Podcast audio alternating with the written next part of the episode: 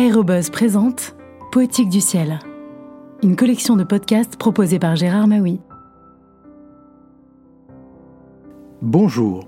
En août 1878, au lendemain de son ascension dans un ballon Giffard, Sarah Bernard publia un texte bref, savoureux et poétique pour raconter son aventure ou plutôt, selon une mise en scène originale, l'artiste fantasque fait parler une simple chaise en osier qui raconte ce qui se passa ce jour-là à bord du ballon. Dans les nuages de Sarah Bernard a été publié par le Castor Astral en 2015. Un bruit lointain de papier froissé attira l'attention des voyageurs. Un tourbillon noir passa devant nous, puis revint au-dessus du ballon c'était une bande d'hirondelles désertant déjà notre climat, peut-être une troupe de petites malades. Au milieu, une vieille dame complètement vêtue de noir, une dentelle blanche sur la tête, un air grave et un embonpoint de douairière.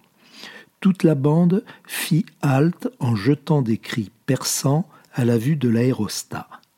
La vieille dame tint conseil, puis les petites sauvages tournèrent deux fois autour du ballon, toujours en criant, et la bande disparut à tire d'aile. L'air était devenu tiède, et les bruits de la ville nous arrivaient portés par des émanations fades. Paris nous apparut de nouveau. Nous étions au-dessus de la Bastille. L'humidité avait chargé notre ballon et nous redescendions. Il fallait de nouveau jeter du lest. Donia Sol réclama le plaisir d'ouvrir le sac et de couvrir de sable l'impudent génie de la liberté. Une famille anglaise qui prenait l'air au balcon de la colonne fut aveuglée par notre lest. Le père regarda d'un air courroucé l'élégant génie, croyant à une mauvaise plaisanterie de sa part. Mais celui-ci, la jambe en l'air, le bras arrondi, continuait ses grâces avec une désinvolture toute française. Le sac vidé, nous remontâmes avec rapidité, puis ayant rencontré un courant plus vif, l'aérostat se mit à marcher avec une vitesse relative, mais qui nous semblait extrême, vu la lenteur avec laquelle nous avions voyagé jusqu'ici. La ville se déroulait au-dessous de nous, estompée par l'heure grise.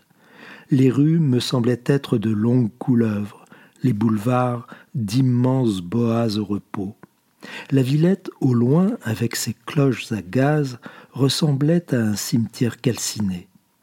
Le ballon s'arrêta un instant, planant au-dessus d'un monument bizarre. On eût dit une roue gigantesque. Clairin, prenant la longue vue, reconnut la roquette.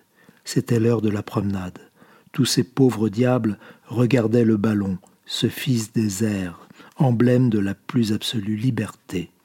Ils étaient là, les yeux fixés sur l'aérostat, les bras ballants.